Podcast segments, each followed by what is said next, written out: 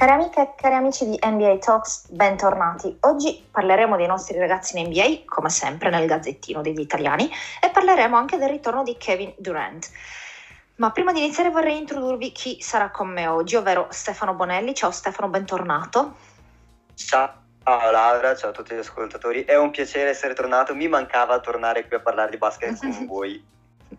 Sono contenta che tu sia qua e salutiamo anche il nostro direttore Enrico De Pompeis, direttore, buonasera.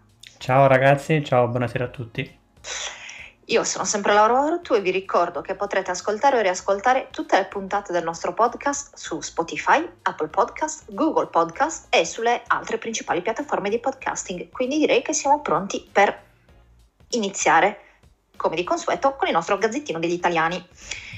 Non c'è moltissimo da dire, ahimè, Mm, però prendiamoci comunque del tempo per analizzare un po' questa situazione e cercare di capire che cosa succede. Vi chiedo di parlare dei nostri ragazzi e perché questa penuria di minuti in generale, Gallo a parte. Ecco, Gallo a parte perché insomma è penso l'unico uh, italiano al momento in, uh, in, gioco per quanto riguarda la, la NBA.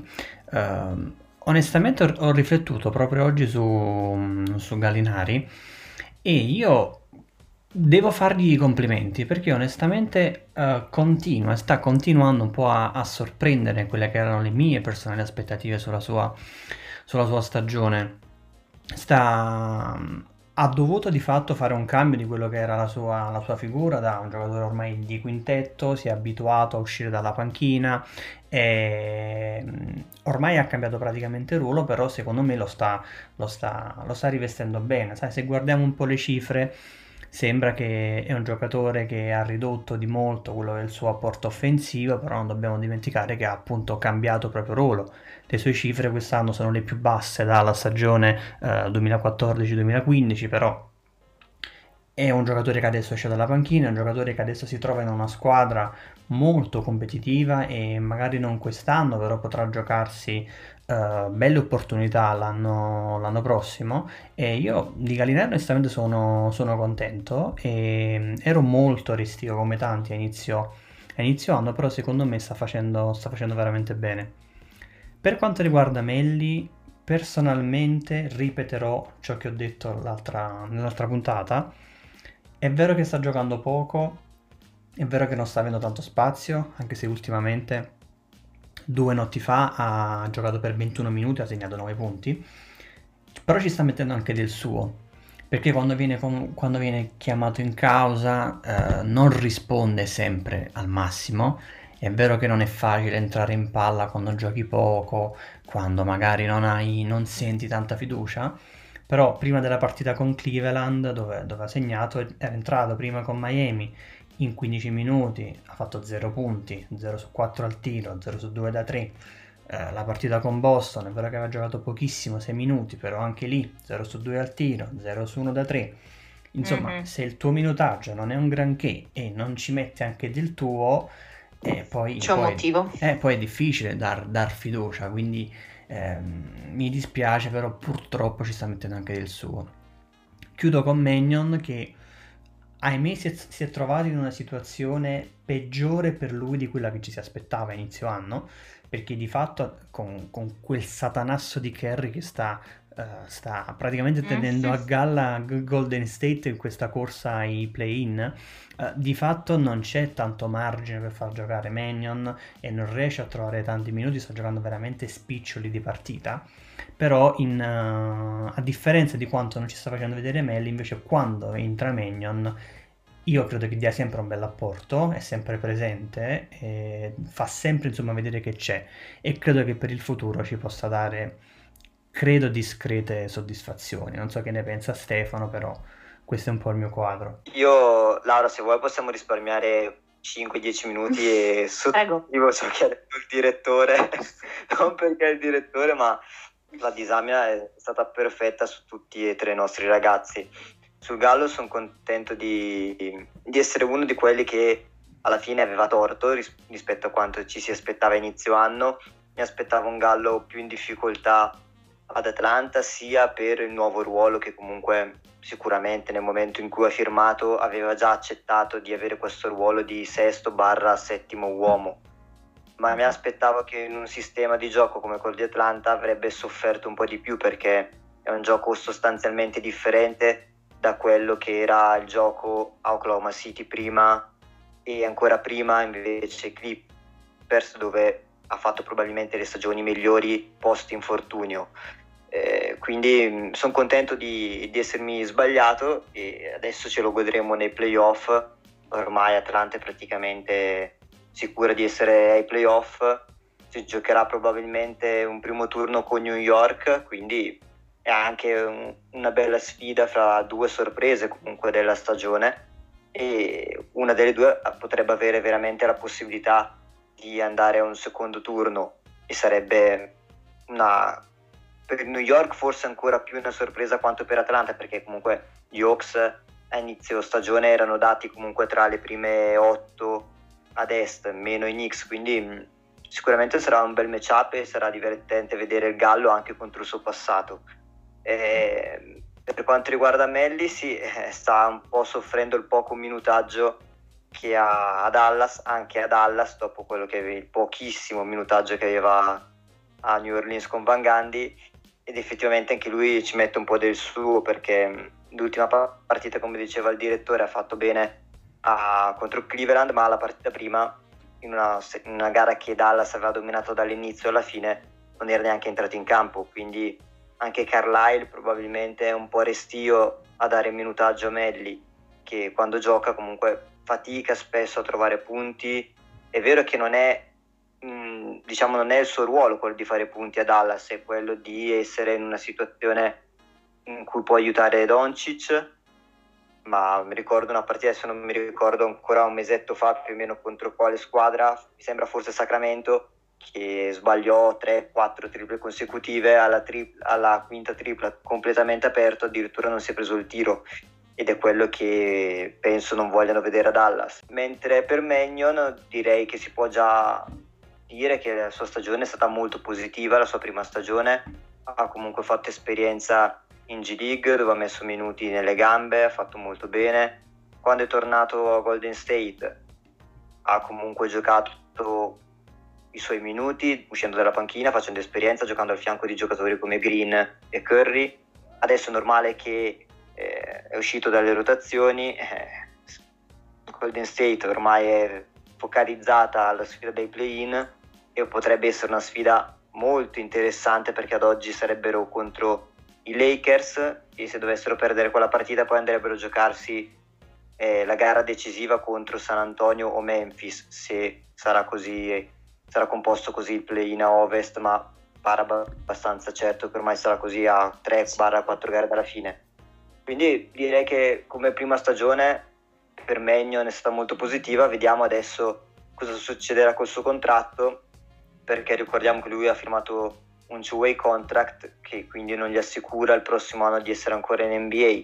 Penso che però verrà firmato con un contratto standard e che quindi l'anno prossimo potrà avere anche più minutaggio. Dipenderà anche ovviamente un po' dalle ambizioni dei Warriors. Staremo, staremo a vedere. Mm? Speriamo bene per tutti i nostri ragazzi. Volevo dire un'ultima cosa su Gallinari prima di passare oltre. Mm, che un po' tutti all'inizio eravamo scettici, se, se ricordate, forse eh, proprio in un podcast con Stefano e, e, Achille ne stavamo parlando, uno dei primissimi podcast, eh, in cui mm, dicevamo forse non è stata la scelta migliore quella di andare ad Atlanta, invece ci ha smentito tutti, ci siamo rimasti anche male nel senso positivo, quindi siamo contenti così. Allora, cioè, da dire che dimmi, dimmi. è rientrato bene dall'infortunio perché esatto. inizio stagione ha avuto un infortunio al piede, aveva saltato diverse partite, quindi poi squadra nuova, devi ritrovare il ritmo. Probabilmente anche quello ha inciso sulle nostre valutazioni, ma come detto prima, contentissimi di essere stati nel torto. Sì, sì, ma sì, sì anche perché aveva fatto, so. aveva fatto, rumore anche tutto il contratto che aveva firmato, quindi chiaramente mm-hmm. le mm, mm. cifre grosse avevano dato ai, molto risalto alla scelta, quindi ehm, siamo stati tutti presi un po' alla sprovvista, ma contenti, contenti di ciò. Di aver sbagliato, non posso essere più d'accordo. Voltiamo pagina e andiamo a Brooklyn, Finalmente Kevin Durant è ritornato in campo. La sua presenza fa una bella differenza e lui ha ammesso che tornare in campo e giocare è come andare in bici. Devo essere onesta, dal mio punto di vista, la sua mancanza non è stata poi così incisiva come ci si aspettava e anzi il suo rientro non è che abbia significato questo grandissimo miglioramento per i Nets, infatti ne hanno perse mh, quattro, le ultime quattro, mi pare che le abbiano perse tutte. Siete d'accordo che, ric- che il ritorno di KD abbia, tra virgolette, spostato gli equilibri, cioè che abbia riequilibrato i Nets o concordate con me?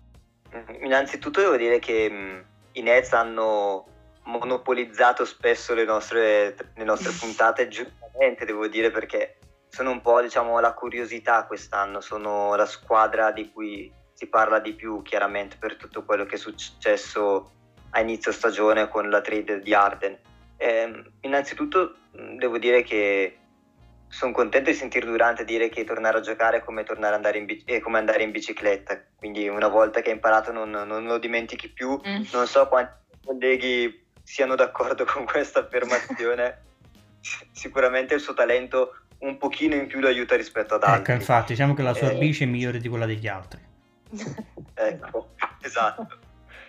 Eh, però giustamente mh, ha spostato fino a un certo punto perché credo che l'uomo che manchi veramente a Brooklyn e che statistiche alla mano sia l'uomo decisivo per i Nets sia Arden perché comunque da quando non c'è Arden che si è infortunato i Nets sono 10-11 e arrivavano da quattro sconfitte consecutive e sono riusciti a vincere mi sembra due notti fa in rimonta eh, contro Denver in Colorado. Una partita molto difficile contro una squadra che sta facendo bene, ma comunque ricordiamo sarà priva di Murray per il gravissimo infortunio che ha avuto. E questi Nets quindi rimangono un po' un grande punto di domanda in vista dei playoff. Stanotte, se Philadelphia dovesse vincere la prova partita, sarà sicura del primo posto ad est, quindi anche lì avranno probabilmente arriverà seconda Brooklyn, vedo un pochino più attardata Milwaukee che credo sia già un po' in modalità eh, cerchiamo di avere i nostri giocatori al massimo per i playoff, risparmiamoli in queste ultime partite. E, però effettivamente il duo, Ar- il duo mm, Durant Irving è andato bene ma non benissimo e forse neanche poi così tanto bene eh, quindi arrivano un po' con un gran punto di domanda ai playoff, questi tre insieme non hanno mai giocato praticamente, chiaro che sulla carta mh, mm, fanno paura ed è difficile trovare una squadra che possa batterli, probabilmente anche dell'intera NBA visti i problemi che hanno i Lakers. E, e, e quindi è un punto di domanda e, e sono curioso di, di vedere cosa succederà, se tornerà Arden già per le prime partite dei playoff o se salterà qualche partita del primo turno, chi incontreranno? Perché bisogna vedere chi si, chi si troverà davanti, probabilmente eh, sarà Boston, mi, mi sbilancio che sì. presumo che a questo punto Miami entri di diritto ai playoff e Boston toccherà fare il play-in ed è la favorita tra le quattro che sono a giocarsi il play-in e quindi non, non, sarà comunque un primo turno facilissimo, nonostante Boston abbia perso anche Jalen Brown per il resto della stagione. Sarà un bel primo turno e vediamo se Durant, per Durant sarà come andare in bicicletta o se qualcuno proverà a mettergli il bastone fra le ruote e, e si farà male. Speriamo di no. Speriamo si faccia male, no? Perché è sfortunato anche lui veramente come, come pochi. Quindi quindi no. Io sono d'accordissimo con quello che ha detto, che ha detto Laura. Io, nonostante creda che uh, um, Durant sia il, uh, il, perno della squadra e sia lui l'elemento imprescindibile della, del, del, team, anche se statistica alla mano, come diceva Stefano, è stato Arden di fatto quella, quel, quel, personaggio.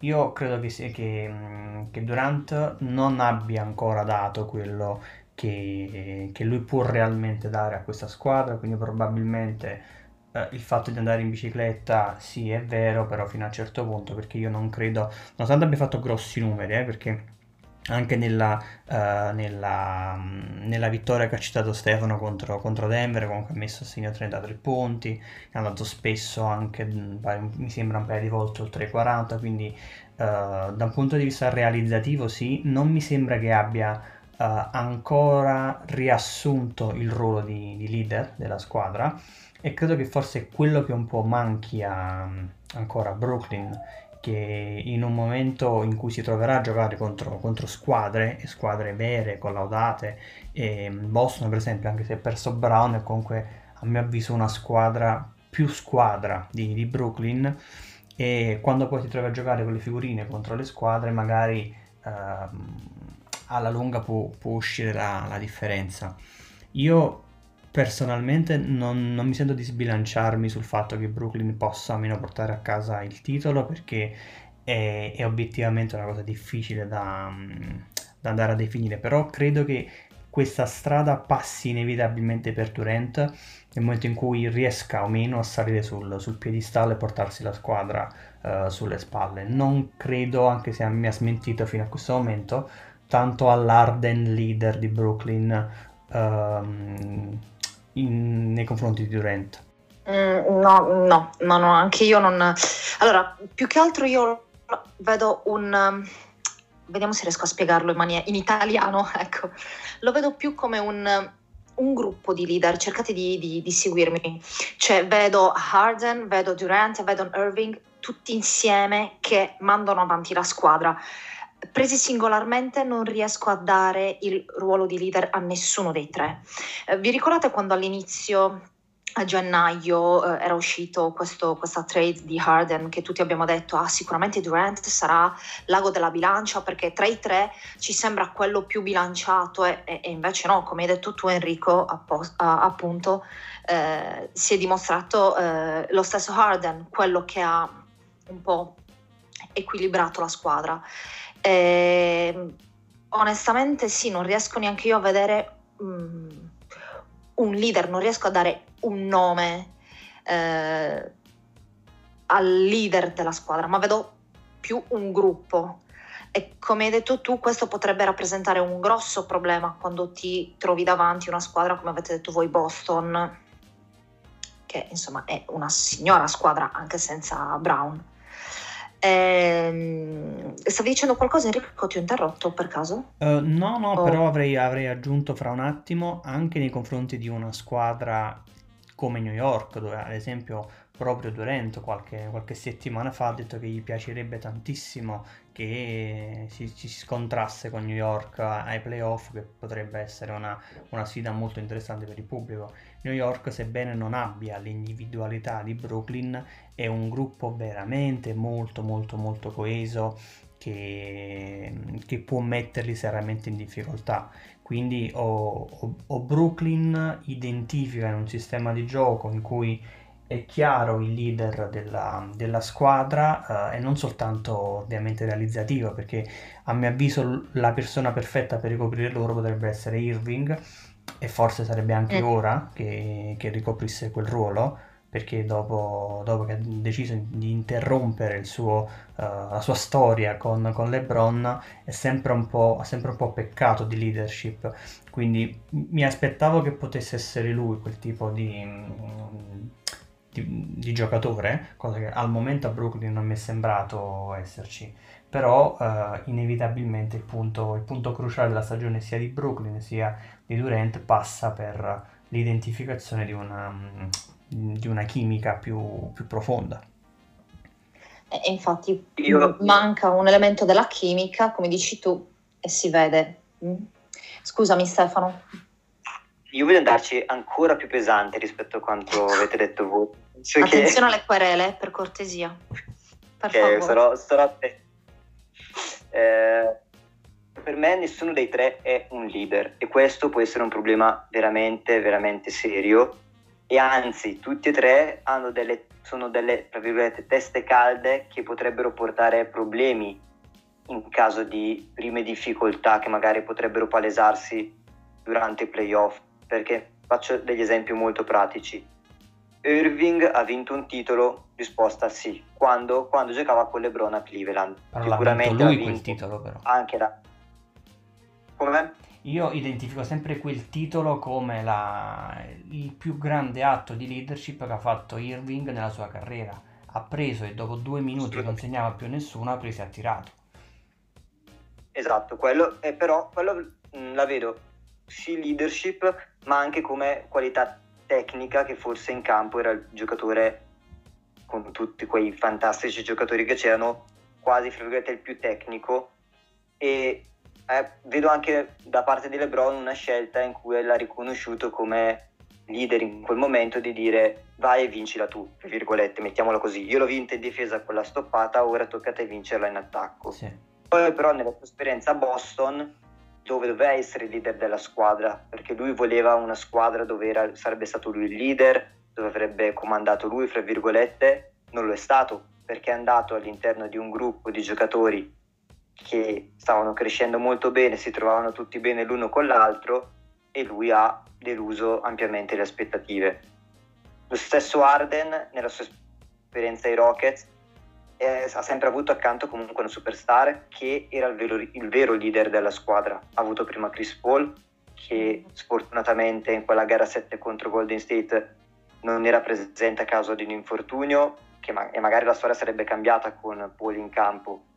Ha avuto l'anno scorso un giocatore come Westbrook, su cui tornerò più avanti, che con mille difetti comunque è un vero e proprio leader Stesso Durant, anche lui compagno di Westbrook ad Oklahoma City, era lui il leader tecnico ma non era il leader emotivo. Per vincere un titolo è dovuto andare a formare il super team a San Francisco con i Warriors, dimostrando di non avere forse quella leadership necessaria per portare una squadra le, sulle sue spalle a vincere appunto l'anello. Quindi queste difficoltà, questa mancanza di leadership, temo che possa essere un grave problema per Brooklyn.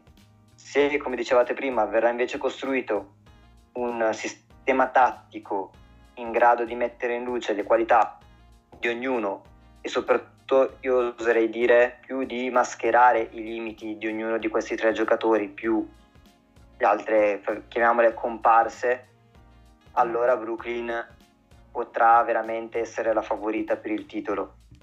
Io credo che però un leader in squadra serva e a questa Brooklyn potrebbe veramente servire più un giocatore alla Russell Westbrook o alla Chris Paul.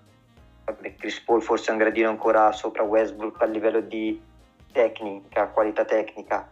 Servirebbe veramente uno che prende mano alla squadra, magari lo sarà Nash in panchina, bisogna vedere perché anche qua si sta parlando di un allenatore alla prima esperienza in panchina, in uno che fino all'altro ieri non aveva mai allenato. Quindi vedo tanti dubbi in questa Brooklyn a livello proprio di leadership. Poi magari mi sbaglio anche qua come inizio stagione per Gallinari e tra due mesi qua a parlare di Brooklyn che ha vinto il titolo con mm, tutte le serie vinte 4-0 e ogni serie un leader diverso. È possibilissimo, eh. Eh, però una cosa che non ho capito dalla, dalla, dalla tua considerazione o me la, sono, me la sono persa io. A un certo punto hai detto uh, che la squadra debba trovare una guida, una guida tecnica, quindi anche parlando praticamente di Steve Nash.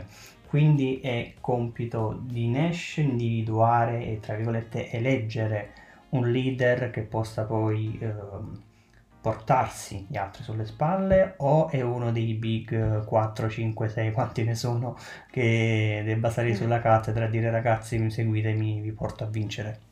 Uh, secondo me, per quello che sono i tre giocatori, nessuno dei tre mh, mm, può dire ragazzi vi prendo io, vi porto a vincere io. L'unico che potrebbe farlo, che vedo che caratterialmente potrebbe assumersi questa responsabilità, è Irving ma non, ma non penso che questo sia un bene per la squadra. Nel senso, credo che se Irving dice ragazzi vi guido io, si rischia di avere una Boston 2.0. Mm. Penso che ci sarà un grande compito per Nash a, a, individuare magari il giocatore che sia più utile in campo e dal mio punto di vista questo giocatore è Arden. Sono d'accordo. E e ci sarà anche un gran lavoro per veterani come ad esempio di Andre Jordan, che anche lui è un'altra testa abbastanza calda, ma che dovrà dimostrare la maturità che ha acquisito in tanti anni nella Lega per gestire questi tre. Credo che Nash e DeAndre Jordan dal punto di vista leader emotivo, mettiamola così, debbano essere le due armi principali di Brooklyn, perché ripeto, Durant non lo vedo assolutamente come un leader, forse il, me, il peggiore dei, dei, tre da questo punto di vista. Irving credo possa essere peggio averlo, averlo come leader che non averlo come leader. Esatto. Arden non l'abbiamo ancora testato. Dai, facciamolo ah, fare a Blake Griffin, non ci pensiamo più. Direi che sarebbe la persona più adatta. Ecco. E invece magari ridendo e scherzando, chi lo sa. Beh, sta dando il suo apporto, cosa che noi non ci aspettavamo, quindi forse anche qua abbiamo sbagliato. Almeno io fui molto critico quando arrivò Brooklyn Griffin, invece tutto sommato sta facendo sporco lavoro, quindi mi devo pensare, devo delle scuse a Blake. Lo, lo allegheremo, gli mandiamo una mail in cui gli chiediamo scusa sperando che non abbia sentito quella puntata, me la ricordo comunque. Ehm, volevo, sì, volevo mm, chiarire quello che ho detto, si avvicina molto più a come l'ha spiegato Stefano, perché Stefano l'ha spiegato in italiano, perché Stefano sa parlare l'italiano. No, volevo appunto dire che... No, italiano. Ok, ok. Eh, appunto dire che nessuno dei tre no, non è proprio leader neanche preso singolarmente, forse proprio per questo atteggiamento. Avevamo comunque anche già parlato di questo atteggiamento singola, dei singoli in questa squadra, perché presi tutti insieme fanno l'effetto cheerleader, no? Sono tutti super eh, corazzati, invece presi singolarmente iniziano un po' a crollare. Mm. Um, Stefano, e poi anche Enrico chiaramente, eh, parlaci di Westbrook perché hai detto dopo ci tornerò. Cosa devi dirci su Westbrook? Anche se ovviamente sappiamo cosa devi dirci su Westbrook. Ah, io innanzitutto dico che non so se ho altre parole per definire Westbrook perché è arrivato a 482 triple doppie in carriera, ha passato il record che era fissato a 181 che era detenuto dalla stagione 61-62 quindi da Oscar Robertson quindi mh, mm, ha fatto qualcosa di epocale, eh, un giocatore delle sue dimensioni che realizza 182 triple doppie in praticamente 13 anni di carriera perché lui è entrato nella Lega nella stagione 2008-2009 eh, è qualcosa di straordinario. 138 triple doppie le ho vissute da tifoso speciale di Westbrook perché le ha realizzate con la maglia dei Thunder mm-hmm. e com- piacere comunque è un, un, giocatore che può piacere o non piacere ma non si può apprezzare eh, quello che mette in campo ogni partita mette veramente il cuore sbagliando anche perché spesso la sua frenesia lo porta a commettere errori e in passato magari l'ha portato a non vincere qualcosa di importante è comunque un ex MVP è un giocatore che ha, ha, ha realizzato 41 triple doppio in una stagione singola. Eh, viene spesso definito stat padder, mm, penso mm. abbastanza ingiustamente. E con una parola, visto che stiamo parlando di leader, appunto, lo definirei un vero e proprio leader. Sta portando Washington ai play-in, grazie anche sicuramente al contributo di Bill che può essere uno dei primi 20-25 giocatori della Lega, però sta portando ai playoff una squadra che gioca con Robin Lopez e Raul Neto, con tutto il rispetto per questi due giocatori. E mi sbilancio, dico che Washington andrà ai playoff, probabilmente entrerà con l'ultimo slot disponibile, quindi con l'ottavo posto, sarà una bella sfida comunque contro Philadelphia perché Bill da una parte, Bill e Westbrook da una parte contro Embiid e Simmons dall'altra, non sarà una passeggiata comunque per i Sixers. Indubbiamente. Vorrei ricordare, mi pare nel podcast in cui avevamo parlato dei, avevamo dato gli awards, che eravamo arrivati a, ad assegnare il titolo di MVP. Eh, ab- abbiamo anche parlato di Westbrook, se non mi ricordo male, ma non eravamo così tanto convinti di Westbrook perché era quel periodo in cui eh, Bill aveva eclissato tutti a Washington. E devo dire che è una sorpresa positiva perché una squadra che era praticamente ultima, che stava scavando la classifica per andare ancora più sotto, è risalita eh, grazie anche all'aiuto di Westbrook perché si è svegliato ad un certo punto e cambiato qualcosa e lui è ritornato il vecchio Westbrook, quello che conoscevamo e che apprezzavamo. Enrico, no, non so lui, cosa lui, ne pensi tu. Lui aveva detto uh, a inizio stagione che di fatto, adesso non ricordo neanche precisamente cosa, ma aveva un infortunio, aveva un, un qualcosa mm. fisico che... Uh, esatto, era ancora... Non ho capito? Esatto, sì, sì, dico esatto, era ancora infortunato dalla stagione precedente praticamente, eh, sì. Esatto, non, non, stava bene fisicamente e nel momento in cui è iniziato a star bene è tornato il giocatore che, che è sempre stato. Io uh, non è il mio giocatore preferito, ma io uh, faccio fatica a non guardare male chi parla male di Westbrook.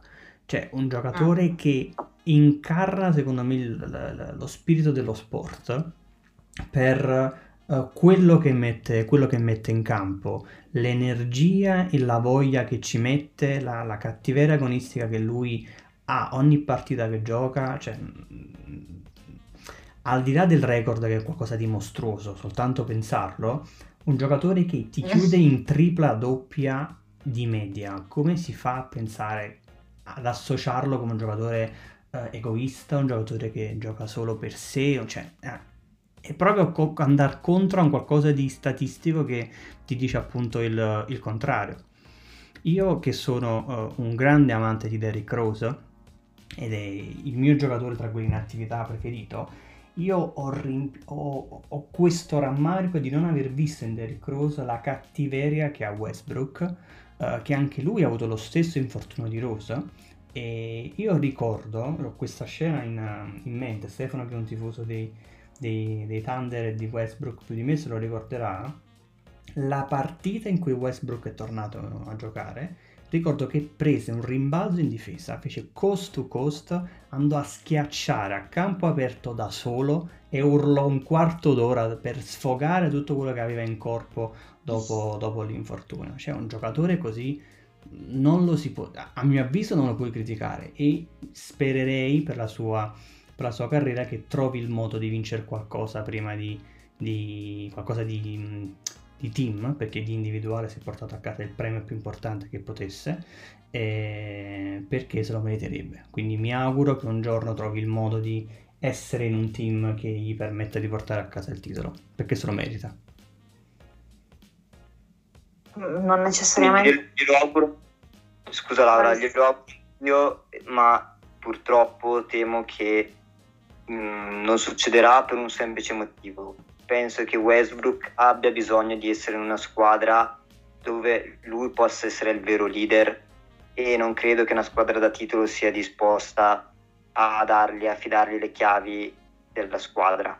Quindi questo è un po' il mio timore. Credo che l'anno scorso a Houston, è vero anche tutti i problemi che ha avuto Houston all'interno della bolla, il suo infortunio, eh, non è riuscito a dare il massimo e nelle stagioni in cui ha reso più, di tu, più delle altre sono state quest'anno a Washington, adesso che si è ripreso dai problemini fisici, dove è il leader tecnico ed emotivo della squadra e prima ancora ad Oklahoma City dopo l'addio di Kevin Durant. Quindi per il tipo di giocatore che è, credo che ormai l'abbia capito pure lui, si stia, fra virgolette, accontentato di avere questo ruolo, probabilmente si è messo la mano sul cuore e ha deciso di, rinunciare a vincere un titolo in carriera, ma probabilmente questa dimensione lo, lo rende felice e gli va bene così. Ma scusa Stefano, mm, perché dici che le, le, squadre non sarebbero disposte? Tu credi veramente che nessuno sarebbe disposto a dargli il ruolo di, di condottiero? Mm, diciamo che il nome di Westbrook nella Lega non è visto sempre benissimo, viene spesso un po' maltrattato, mettiamola così. Eh, forse per via del fatto che comunque ad Oklahoma City sono andati via prima Arden e poi Durant con la sua scelta ha contribuito parecchio a mettere in giro, a far spargere ancora di più questo mito di Westbrook come cattivo compagno di squadra col quale non si può vincere. Io mm. ho ancora molti dubbi perché comunque eh, quest- la, quella squadra dei, dei Thunder arrivò in finale nel 2012 contro una Miami ormai matura per vincere il titolo, mentre loro erano ancora una squadra molto giovane. Nel 2016, quando si fecero rimontare il 3-1 in finale ad ovest da Golden State, la gara 6 decisiva in casa, oltre alle 11 triple di Thompson che decretarono la vittoria dei Warriors, fu persa più da Durant che da Westbrook, con un Durant che negli ultimi due minuti scomparve totalmente dal campo ed è, ciò, ed è ciò a cui mi riferivo prima quando parlavo di essere leader, che Durant non ce l'ha. Mm. per tutti questi motivi credo che Westbrook, eh, per la fama di cui gode nella Lega, che non è ottimale appunto, mm, difficilmente troverà un'altra squadra da, da, titolo, quindi non so, faccio il nome dei Lakers, dei Clippers o di Boston, Miami, sia disposta a dargli squ- le chiavi della squadra in mano. Penso che a lui, dopo, lui, dopo l'esperienza avuta con Arden, eh, voglia, non voglia più ripeterla, nel senso che preferisca essere il, l'uomo con la palla in mano della squadra e non penso che quindi queste cose si, si sposino con un team che vuole arrivare fino in fondo. Ok, ho capito. E allora a questo punto l'unica scelta che gli rimane è quella di portarsi sulle spalle la squadra che, che lo ospita. Arrivati a questo punto non credo che Washington sia proprio papabile per il titolo quest'anno, ma chissà, l'anno prossimo magari qualcosa può cambiare. Eh, volete aggiungere qualcosa? O... Io dico solo che lo aspetto ad Oklahoma City se vuole tornare perché lo aspetto volentieri. giusto, giusto. Eh, io direi con questo invito, con questo annuncio, richiesta ecco, da parte di Stefano, che siamo arrivati alla fine di questa puntata. Io ringrazio appunto Stefano ed Enrico per essere stati con me oggi, grazie ragazzi. Grazie a te Laura, grazie anche al direttore. Grazie Laura, grazie Stefano e grazie a tutti. Eh, prima di salutarvi vi ricordo che potrete ascoltare o riascoltare queste e tutte le puntate di NBA Talks su Spotify, Apple Podcast, Google Podcast e sulle altre principali piattaforme di podcasting. Io vi do appuntamento alla prossima settimana e vi saluto. Ciao a tutti!